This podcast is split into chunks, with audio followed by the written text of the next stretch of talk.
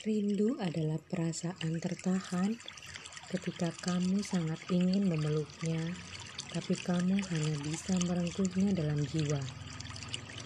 Rindu adalah rangkaian cerita yang kamu tulis dari hari ke hari melalui huruf-huruf yang bersatu menjadi tema. Rindu adalah kepingan kenangan yang akhirnya aku paham seperti apa cintamu untukku selama ini.